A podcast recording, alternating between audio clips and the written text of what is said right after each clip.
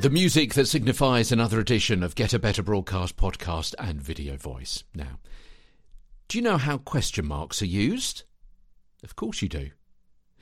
When you read a question, you go up at the end of the sentence. Do you understand? Like that.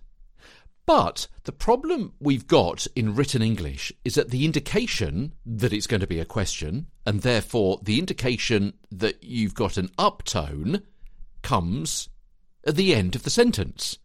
And that's well after we could have started the change in the voice to go up.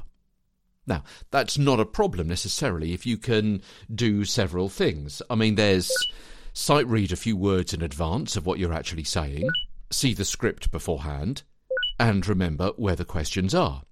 So it may be easier for you to circle any question mark on your script so you can correctly intonate the question sentence appropriately. Does that make sense? There's another question for you. The grammatical structure of written Spanish doesn't allow for an indication at the start of a sentence that it'll turn out to be a question. In English, by comparison, we might actually start a question with who, what, when, where, why, or how. But how sentences are composed in Spanish doesn't actually have that structure. So, what can they do? Well, they indicate to the reader in Spanish another way that it's going to be a question at the start rather than at the end of a sentence, as we do. It's a kind of opening question mark.